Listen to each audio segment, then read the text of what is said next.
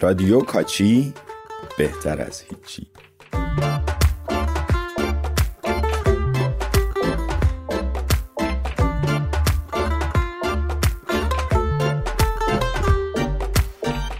اصلا خود پادکست رو انداختن یه طرف اپیزود اولش یه طرف.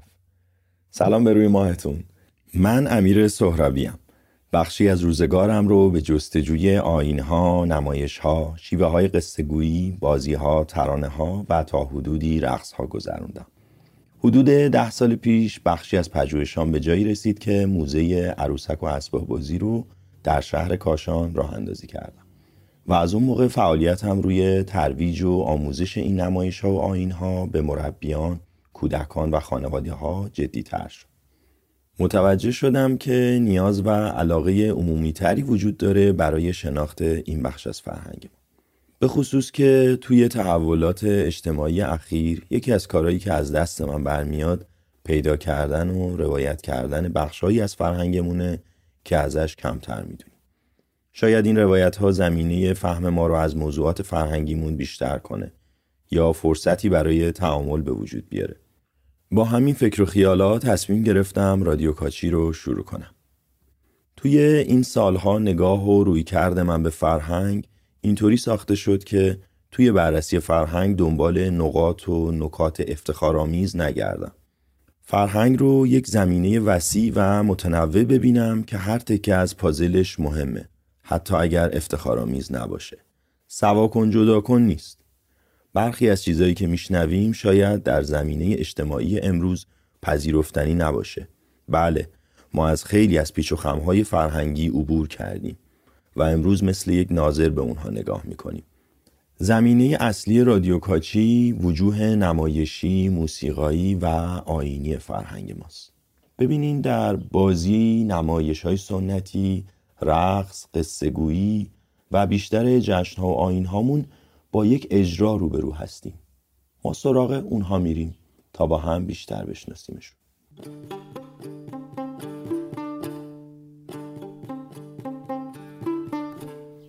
اپیزود اول رادیو کاچی درباره همومه یه مقداری از تاریخچه شکلگیری هموم میگیم و میریم سراغ قصه ها و افسانه های هموم بازی ها و سرگرمی هاش میریم توی هموم زنونه و آینهایی مثل هموم زایمان، هموم هنابندون عروس و دوماد و به ویژه ترانه هاشون دیگه بگم از آوازخونی و موسیقی در هموم میگیم و به نقاشی های هموم هم می‌رسیم مشتاقین از دلاک ها و زبان رمزی که بین خودشون داشتن بشنویم از قصه ها و روایت های جن و هموم چطور؟ درباره بوغ هموم چیزی شنیدین؟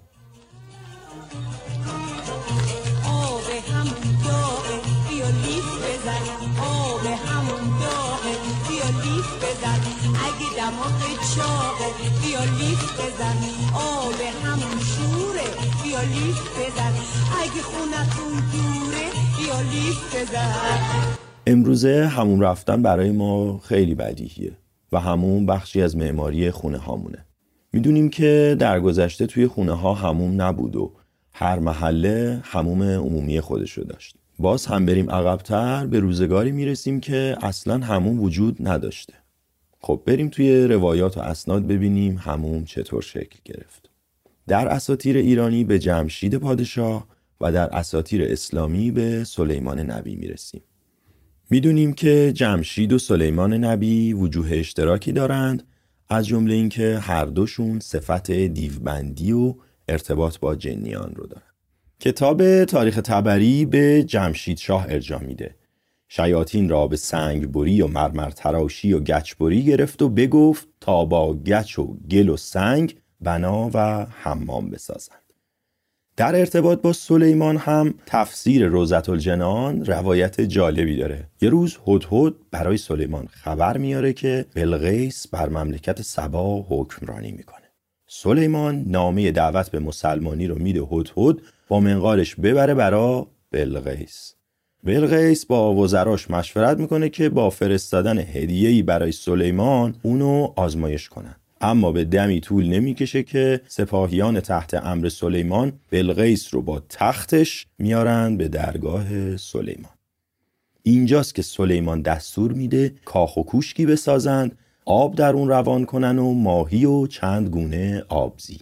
بلغیس جامه در میاره که بره تو آب. سلیمان در نگرید ساق او ساق آدمیان جز که بر او موی بود. سلیمان می‌بینه ساق بلغیس کلی مو داره. ایداد با جنیان رجوع کرد و شیاطین. باهاشون مشورت کرد. گفتند اندیشه کنیم. آنگاه گرماوه و نوره بساختند و پیش از این نبود. اشاره می‌کنه که یعنی قبل از اون همون نبود. نوره هم اصطلاحا همون داروی نظافت یا واجبیه که به این کار در گذشته نوره کشیدن می‌گفتند یک بسازم چل ستون چه پنجره؟ جانم چل ستون چه پنجره؟ کج گلاهان توش بشینن با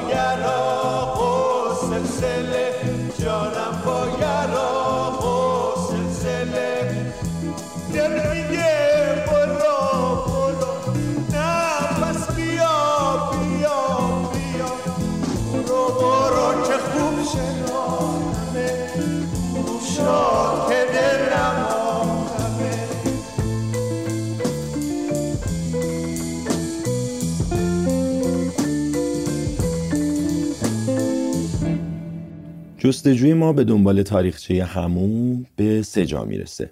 یه طرفش فرهنگ نظافته یه سمتش فرهنگ قسلهای مذهبی و یک سوی کوچیک هم فرهنگ پزشکی.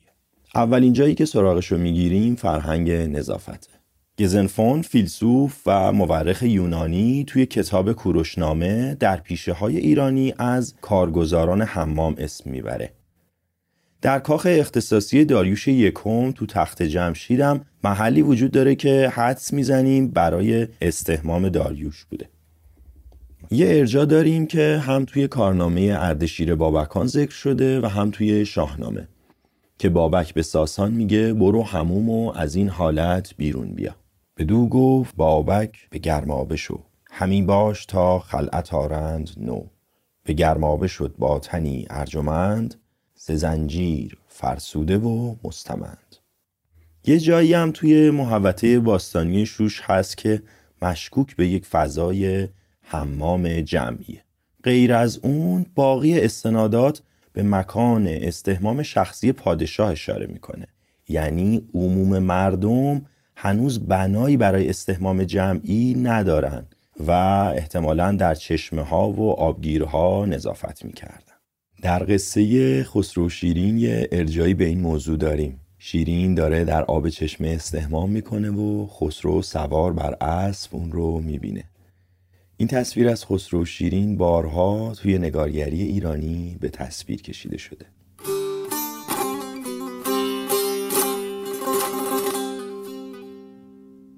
توی دوره ساسانی یعنی دوره اوج زرتشتیگری موقعان تندروی زرتشتی بیشتر روی قسلای مذهبی تاکید دارن حتی در متن ارداویرافنامه نظافت با آب گرم یه گناه بزرگ و جرم به شمار می اومد. توی این دوره با تأثیرگیری از فرهنگ بیزانسی یعنی غرب ایران با شکلی از نظافت و حمام برای عموم داریم آشنا میشیم. کریستنسن میگه بلاش ساسانی جانشین پیروز. تصمیم می‌گیره در شهرهای ایران شهر با مدل بیزانسی همون بسازه. اما با توقیان روحانیون زرتشتی مواجه میشه.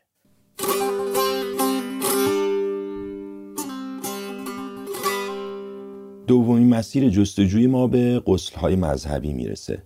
ما تنمون رو شستشون میدیم برای یک عمل و وظیفه آینی و مذهبی. مثلا در مهرپرستی غسل داشتیم که قبل از ورود به مهرابه ها و انجام مراسم باید غسل می‌کردن. این شعر حافظ رو شنیدیم که میگه شستشویی کن و آنگه به خرابات خرام تا نگردد ز تو این دیر خراب آلوده. در اسلام هم حدوداً هفت تا غسل داریم. اقلیت دینی سابعین مندایی رو می‌شناسید که در خوزستان و بیشتر در اهواز هستند مندایی ها یا به نوعی پیروان یحیای نبی همچنان می‌تونن این وجه رو به ما معرفی کنن. اونها بسیاری از نیایش ها و اعمال مذهبیشون رو در آب و در رودخانه کارون انجام میدن ملکی ولزی و منطر لن مکلید ارختی ومزهر لن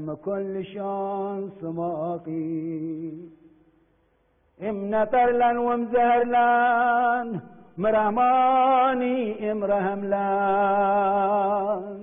انا مال مال ما. انا مال گل سومین جایی که تاریخچه همون رو پی می‌گیریم فرهنگ معالجه و پزشکی در گرماب است. در کتاب دینکرد اولین بارهایی که با روی خوش درباره هموم صحبت میشه.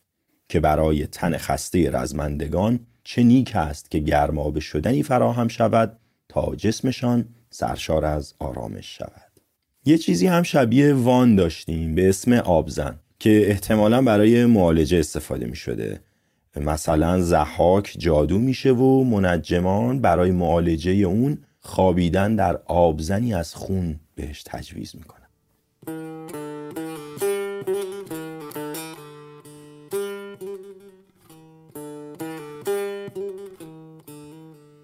رواج ساخت و استفاده از همون به عنوان یک محل اجتماعی رو پس از اسلام و از قرن دو و سه هجری به بعد می‌بینیم. چرا که از این دوره تعاملات بین شهرها و کشورهای مسلمان شده زیاد میشه و ظرفیت بیشتری برای تاثیرپذیری های فرهنگی به وجود میاد. می‌خوام بگم توسعه همون به عنوان فضای اجتماعی متأثر از فرهنگ شهرهای پر از مبادله است. و همچنین نگاه مشترک مسلمونا به غسل و تهارت به مرور دیگه همون بخش مهمی از معماری و فضاهای اجتماعی شهری در محلات و بازاره. و تا دوره صفوی روستاها هم اغلب صاحب همون میشن. حتی سفیر شاه سلطان حسین صفوی تو دربار لویی چهاردهم پادشاه فرانسه یه هموم ایرانی بنا می‌کنه.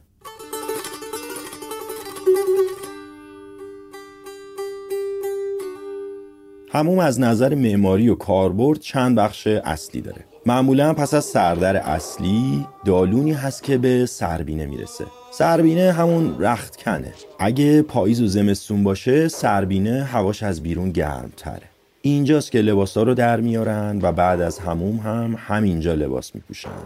مشت و مال و اینها هم همینجا انجام می‌شده.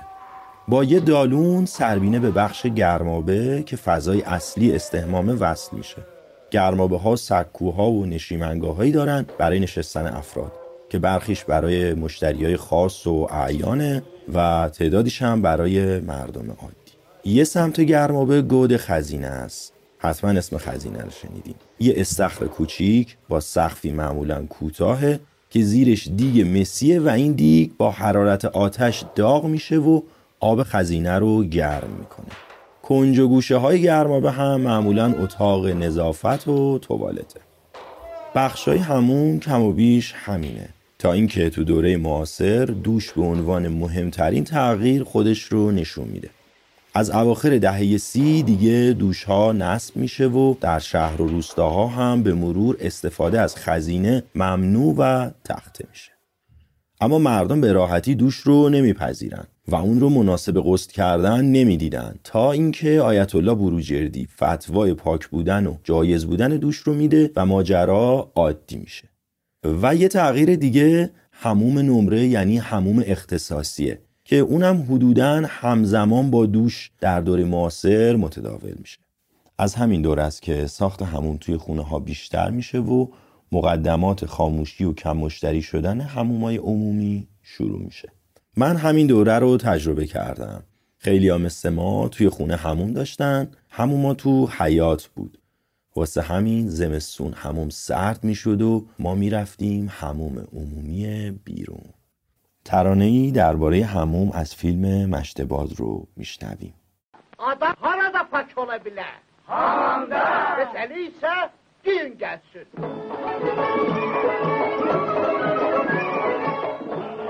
It's in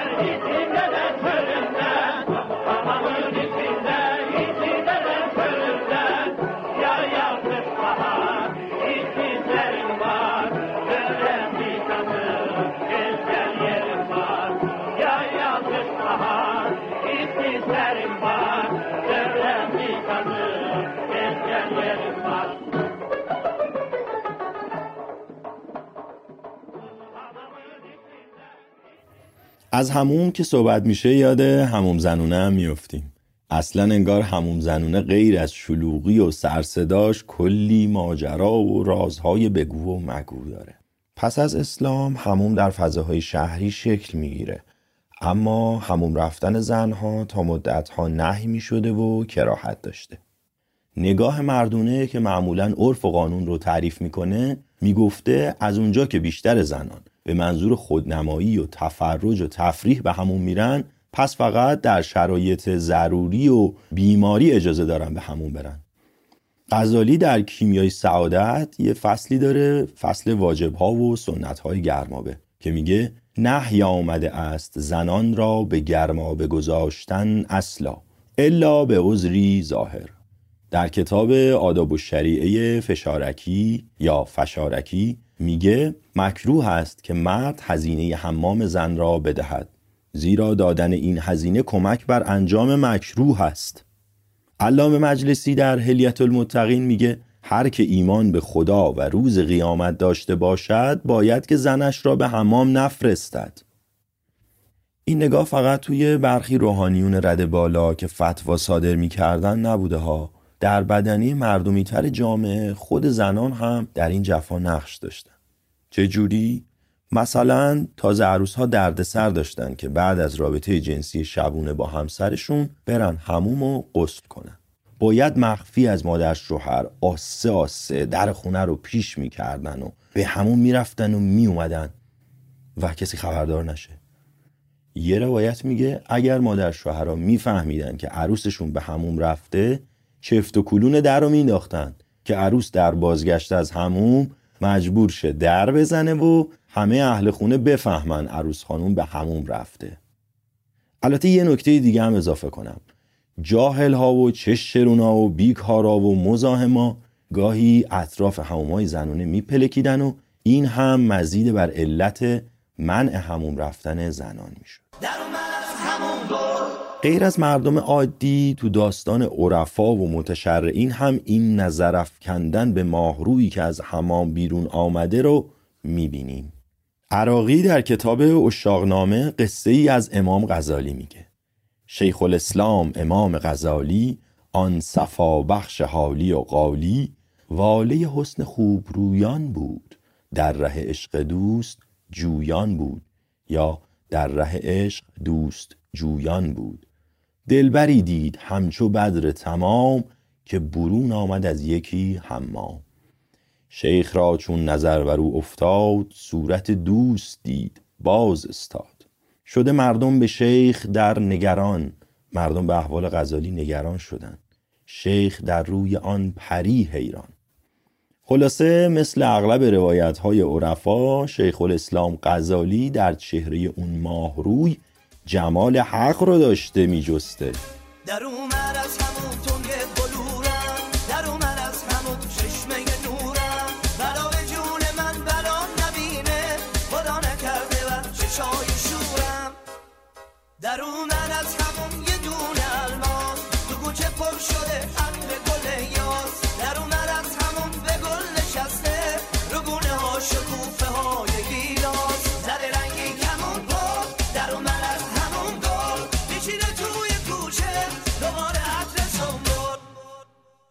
از یه زاویه به نظر می‌رسه اتفاقا نگاه اسلام به تهارت و پاکیزگی زمینه گذر از تناقض رو به نفع زنان به وجود میاره. تناقض اینه. یه طرف نگاه تاریخی و مردانی خروسیه که هموم رفتن زنان رو تفریح می‌دونسته و با نگرانی از مزاحمان و چشم شرونها هموم رفتن زنان رو محدود می‌کرده. اما طرف دیگه لزوم غسل بعد از رابطه جنسی و سیکل ماهیانه در دستورات دینی اسلامه. طرف سوم هم خود زنا هستن که غیر از این دو نگاه باید از مسئله نظافت و حتی زیبایی به موضوع مربوط به خودشون نگاه کنن. به مرور این تناقض حل و همام رفتن خانوم ها عادی میشه. حتی تو دوره قاجار دریافت پول هموم از شوهر از جمله واجباته. اگر مرد خونه قبل یا بعد از عشق و صفای شبانه پول هموم رو سر تاخچه نمیگذاشت خانوم تم بغل خوابی نمی‌داد و این کنایه رو به آقا می‌گفت بغل خوابی بی پول هموم انگار خوابیدن پیش عموم. موفقیت عروس خونه در بغل خوابی با همسرش واقعا امتیاز بزرگی در جدال با مادر شوهر و خواهر شوهر داشته. روایت هایی شنیده شده که همون رفتن عروس خانواده. و لنگاویزون کردن بر بند رخت حیات تفاخری بوده واسه خودش. اینجاست که لنگ آویزون میخ میشه میره تو چش بدخواه. مادر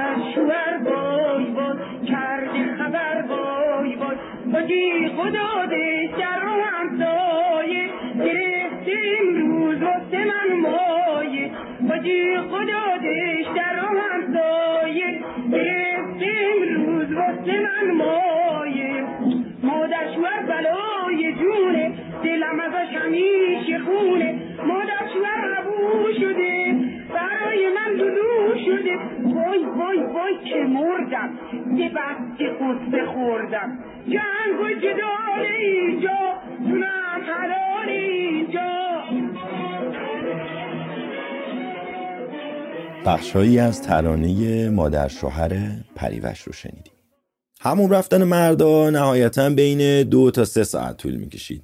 اما هموم زنای شهری یه صبح تا غروب طول داشت. اگر از پیرزنای قدیمی دلیل طولانی بودنش رو بپرسیم میگن باید سر شش هفت دختر بچه و پسر بچه رو بشوریم تازه بعدش هم براشون غذا هم بدیم. هموم از معدود فضاهای اجتماعی زنانه در بیرون از خونه است و برای زنا خیلی شبیه قهوه خونه برای مرداست گپ و گفت و درد دل از روزگار و شوهر و مادر شوهر تا دختر پسندیدن و هزار موضوع دیگه از بحثای هموم زنونه از مراسم مهمی که توی هموم اجرا می شد یکیش هموم زایمان بود. معمولا ده روز بعد از به دنیا اومدن نوزاد این مراسم رو اجرا می کردن. البته یه هموم چله نوزاد هم داشتیم که به تفصیل هموم زایمان نبود و مختصرتر بود. زاور و چادر و چاخچور می‌کردن دلاک زنونه میومد سراغش و همراه چند نفر فامیل نزدیک به همون میبردنش. تو شهرهای بزرگ مثل تهرون و شیراز و اصفهان و تبریز عیونا و داراها هموم رو قرق می‌کردن. و زاور رو سوار کجاوه به همون میبردن. تو تهرون از جلو در همون که وارد می‌شدن جمعی میخوندن. هد هد خبر آورده مشک و انبر آورده بادوم تر آورده شمس و قمر آورده. بعد همگی دم می‌گرفتن. قدمش مبارک باشه قدمش مبارک باشه. وارد سربینه که می‌شدن زنوسا با منقل اسفند جلو می اومد به همومی می‌گفتن اوسا که در نوبت زنانه زن همومی می‌شد زنوسا زنوسا با منقل اسفند جلو می اومد و دلاک های زنانه با داریه و دنبک میخوندن. اسفند و اسفندونه اسفند سی و سه خیش و از بیگونه. هر که از دروازه بیرون بره هر که از دروازه تو بیا. کوشه چشم حسود و بخیر. توی این مراسم زاور و مشتمال می‌دادن که آب دلش رو بگیرن. آخه معتقد بودن بعد زایمان آبهایی در شکم زاو جمع میشه. از زیر جناق سینه تا ناف زاو رو آروم از بالا به پایین مالش می‌دادن. بعدش هم کیسه میکشیدن و میشستن. از مهمونا هم با شیرینی و شربت پذیرایی می‌شد. به خصوص تو فصل تابستون که شربت از واجبات بود. ناهار روز هموم زایمان چی بود؟ کاچی بود که برای زنوسا و دلاکای هموم هم میفرستادن. ترانه هموزایمان جلال همتی رو با هم بشنیم که زاو معتلی مگه پاهات شلی؟ که زاو معتلی مگه پاهات شلی؟ داریه و دنبک و بیار حلوا برشتک و بیار داریه و دنبک و بیار حلوا برشتک و بیار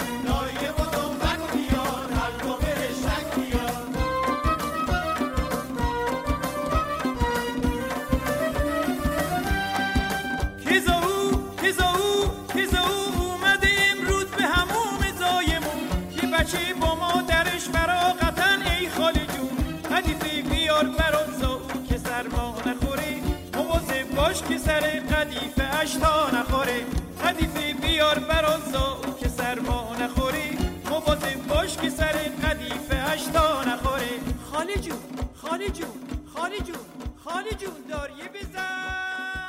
اقلیت های مذهبی محله های خودشون رو داشتن که همومشون هم تو همون جا بود و معمولا از هموم مسلمون ها استفاده نمی کردن.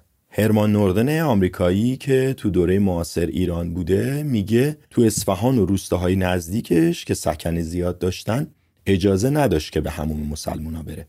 اما در دهات دوردست این مرزبندی و تعصبات مقداری کم تر بود و در اونجا لذت هموم ایرانی رو تجربه کرده بوده یه استثنای جالب در هموم جهودها داشتیم. در باورها و آینهای زنونه یکی از روشهای بختگشایی دخترها. و درمان نازایی و ناباروری خانوما توی هموم جهودا انجام می‌شد. زنی که آبستن نمی‌شد می‌گفتن که چله بهش افتاده یا چله گیر شده. باید چیکار می‌کردن؟ باید چله بری می‌کردن. چله بری هم چند شکل بود که یه شکلش تو هموم جهودا انجام می‌شد. برای بخکشایی دخترها هم آب خزینه ی هموم جهودا تأثیر بسیاری داشت. دختری که خواستگار براش نمی اومد رو میبردن هموم جهودا یه کله قند و شاخ نبات به عنوان انام می‌دادن زنوستای هموم که مانعشون نشه. دختر می‌رفت تو خزینه و خوب همه جای بدنش رو آب می‌زد و میشست و در میومد از اونجا مستقیم می‌رفتن هموم مسلمونا تا از ناپاکی هموم یهودیا در بیارنش. این کار رو سه چهار بار تو روزای شنبه انجام می‌دادن تا اثر کنه. برای چی؟ برای شوهر شوهر شوهر شوهر شوهری شوهر بالشت پری شوهر شب زیر سری شوهر نازت می‌خری شوهر. توی همه همومای قدیمی نقاشی نبود اما معمولا سردر ورودی هموما نقاشی و کاشیکاری داشت. حدودا می‌تونیم بگیم نقاشی سردر هموم متداولتر از نقاشی داخل هموم بوده.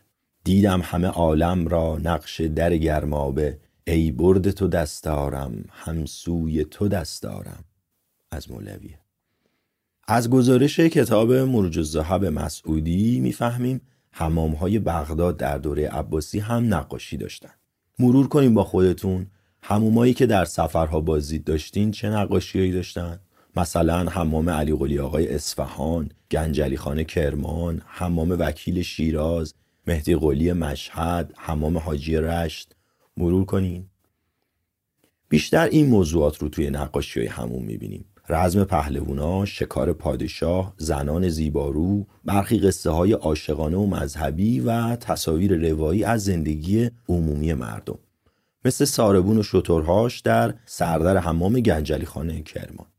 نقوش متأخر مثل گرامافون، دوچرخه و اتومبیل هم میشه توی حموم مهدی قلی مشهد ببینیم. به ندرت هم تصاویری مربوط به خود حموم داریم مثل حموم حاجی رشت که تصویر دلاک رو و مشتری رو نشون میده.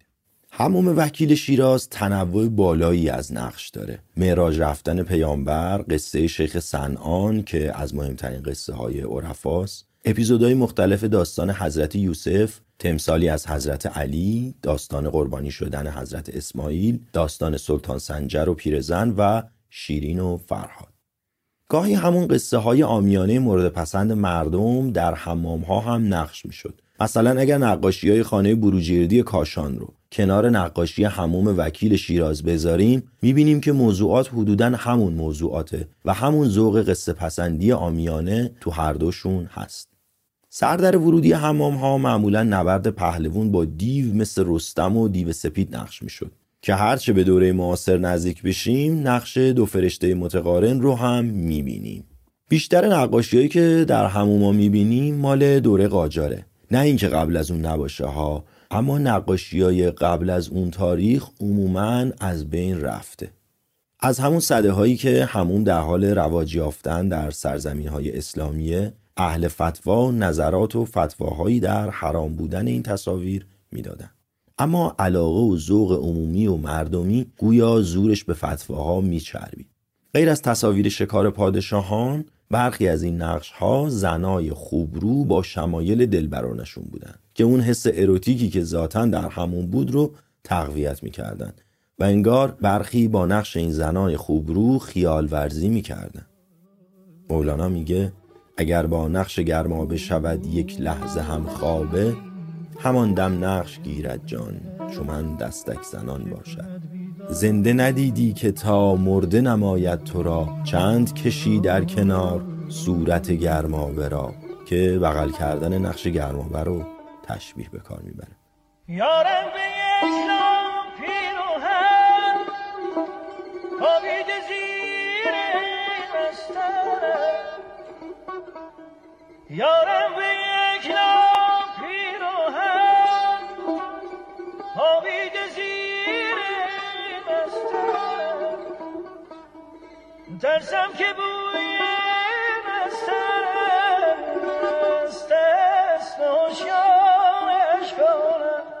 عرفا و شعرا اون نگاه منع مذهبی رو نداشتن و نقش همون براشون نشانه و تمثیل تنی بود که روح عشق در اون دمیده نشده.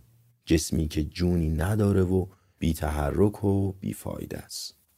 مولوی میگه نی نی تو بنال ای دل زیرا که من مسکین بی صورت او هستم چون صورت گرمابه.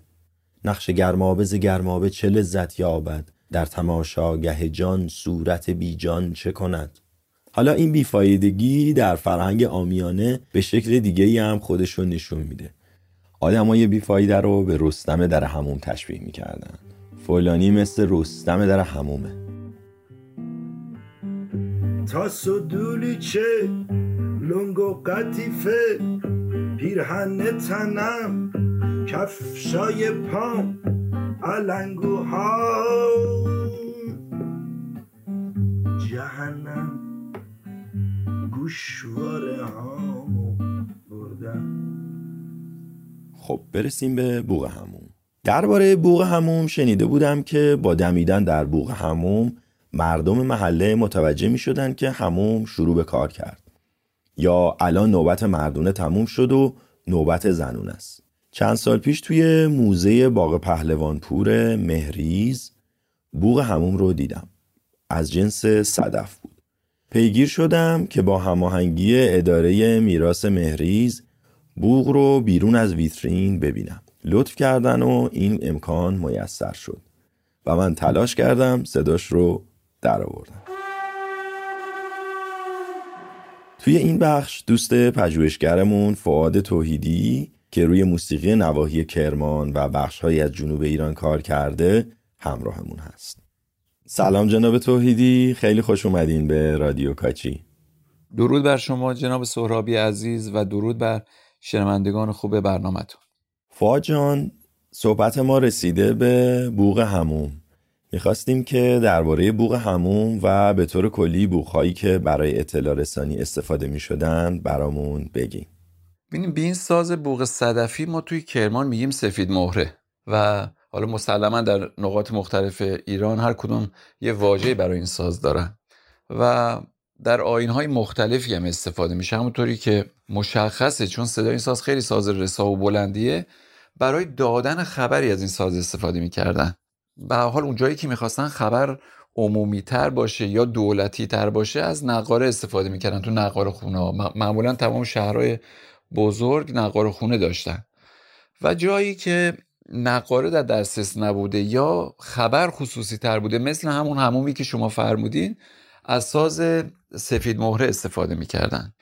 توی کرمان البته بخوام براتون توضیح بدم سه بار در این ساز میدمیدن. یکی برای شروع کار هموم بوده یعنی می‌خواستن اعلام کنن که کار هموم شروع شد. یکی در پایانش و یکیش هم در تعویز هموم زنونه به مردونه است. یعنی می‌خواستن اعلام کنن که هموم مثلا زنونه دیگه نیست و مردا می‌تونن بیان و دیگه خانما اون دور اون دور رو معمولا پیداشون نمی‌شده.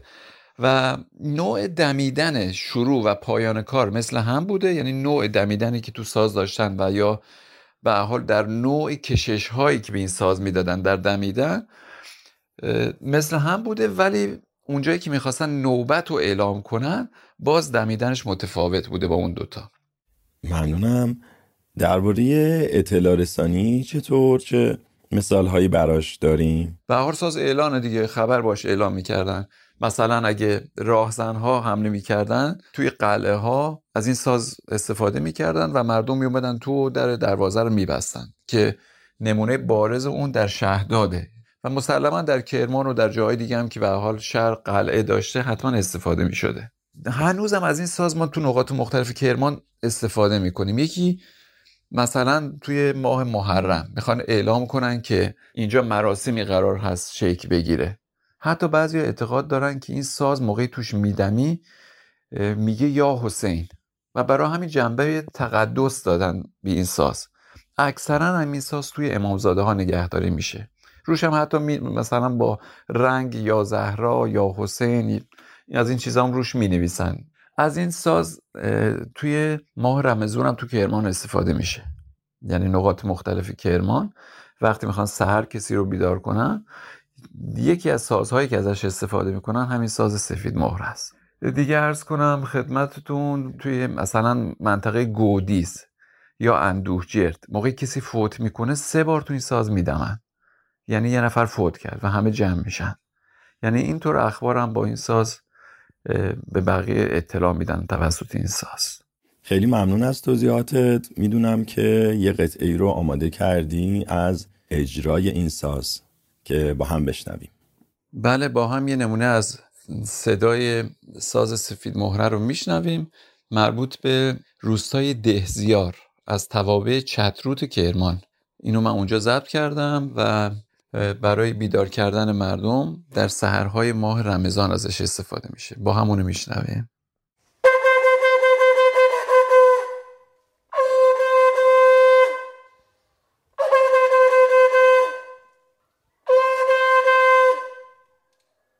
فواد جان خیلی ممنون که اطلاعاتت رو با ما در میون گذاشتی و امیدواریم که در برنامه های دیگه رادیو کاچی باز هم همراه ما باشیم منم خیلی ممنون از شما و سپاس ویژه دارم به خاطر که به این مسائل می‌پردازین و هنوز براتون مهمه این داشته های فرهنگی ما. ممنونم. قربان شما یا خداحافظ.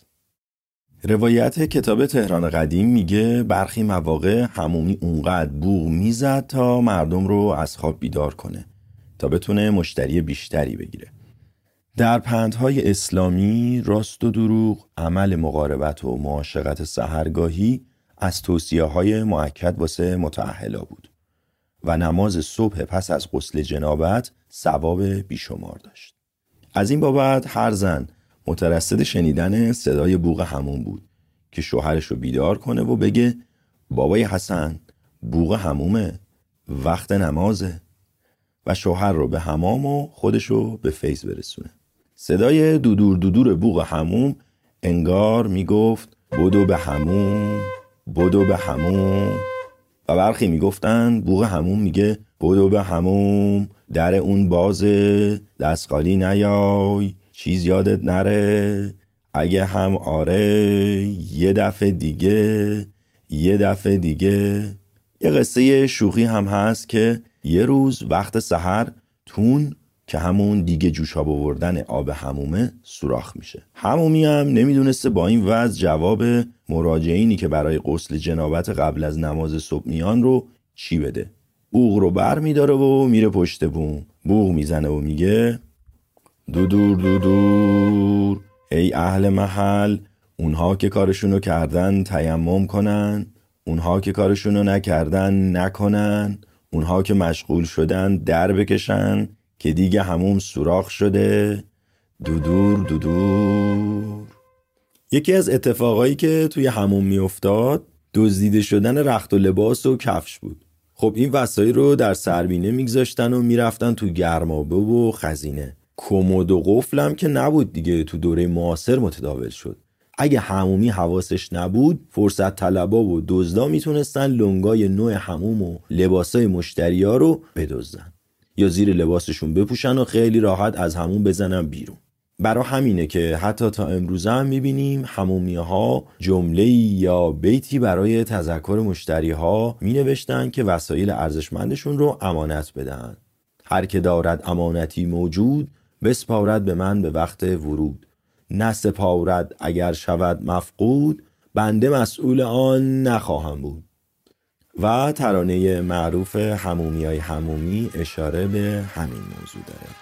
یه اجرای قدیمی از این ترانه میشنویم که شیرین خوندتش.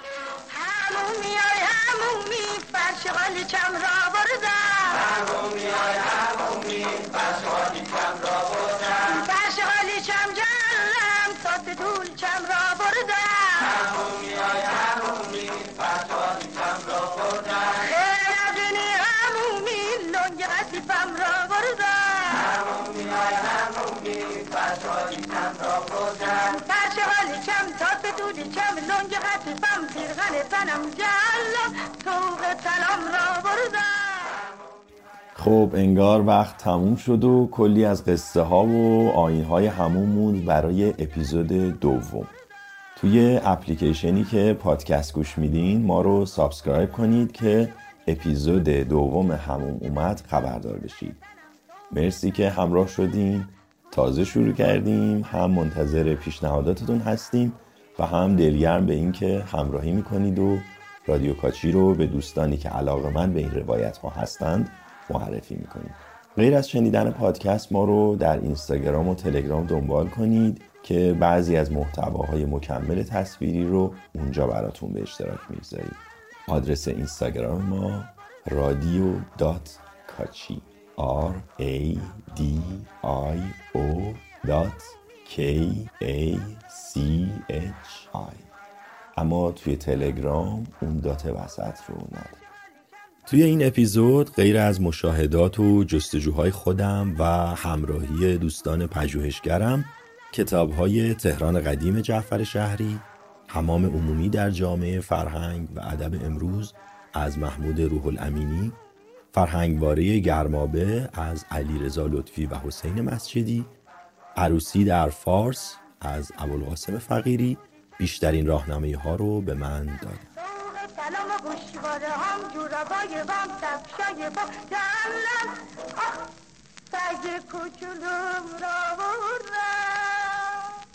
دیگه خدا حافظتون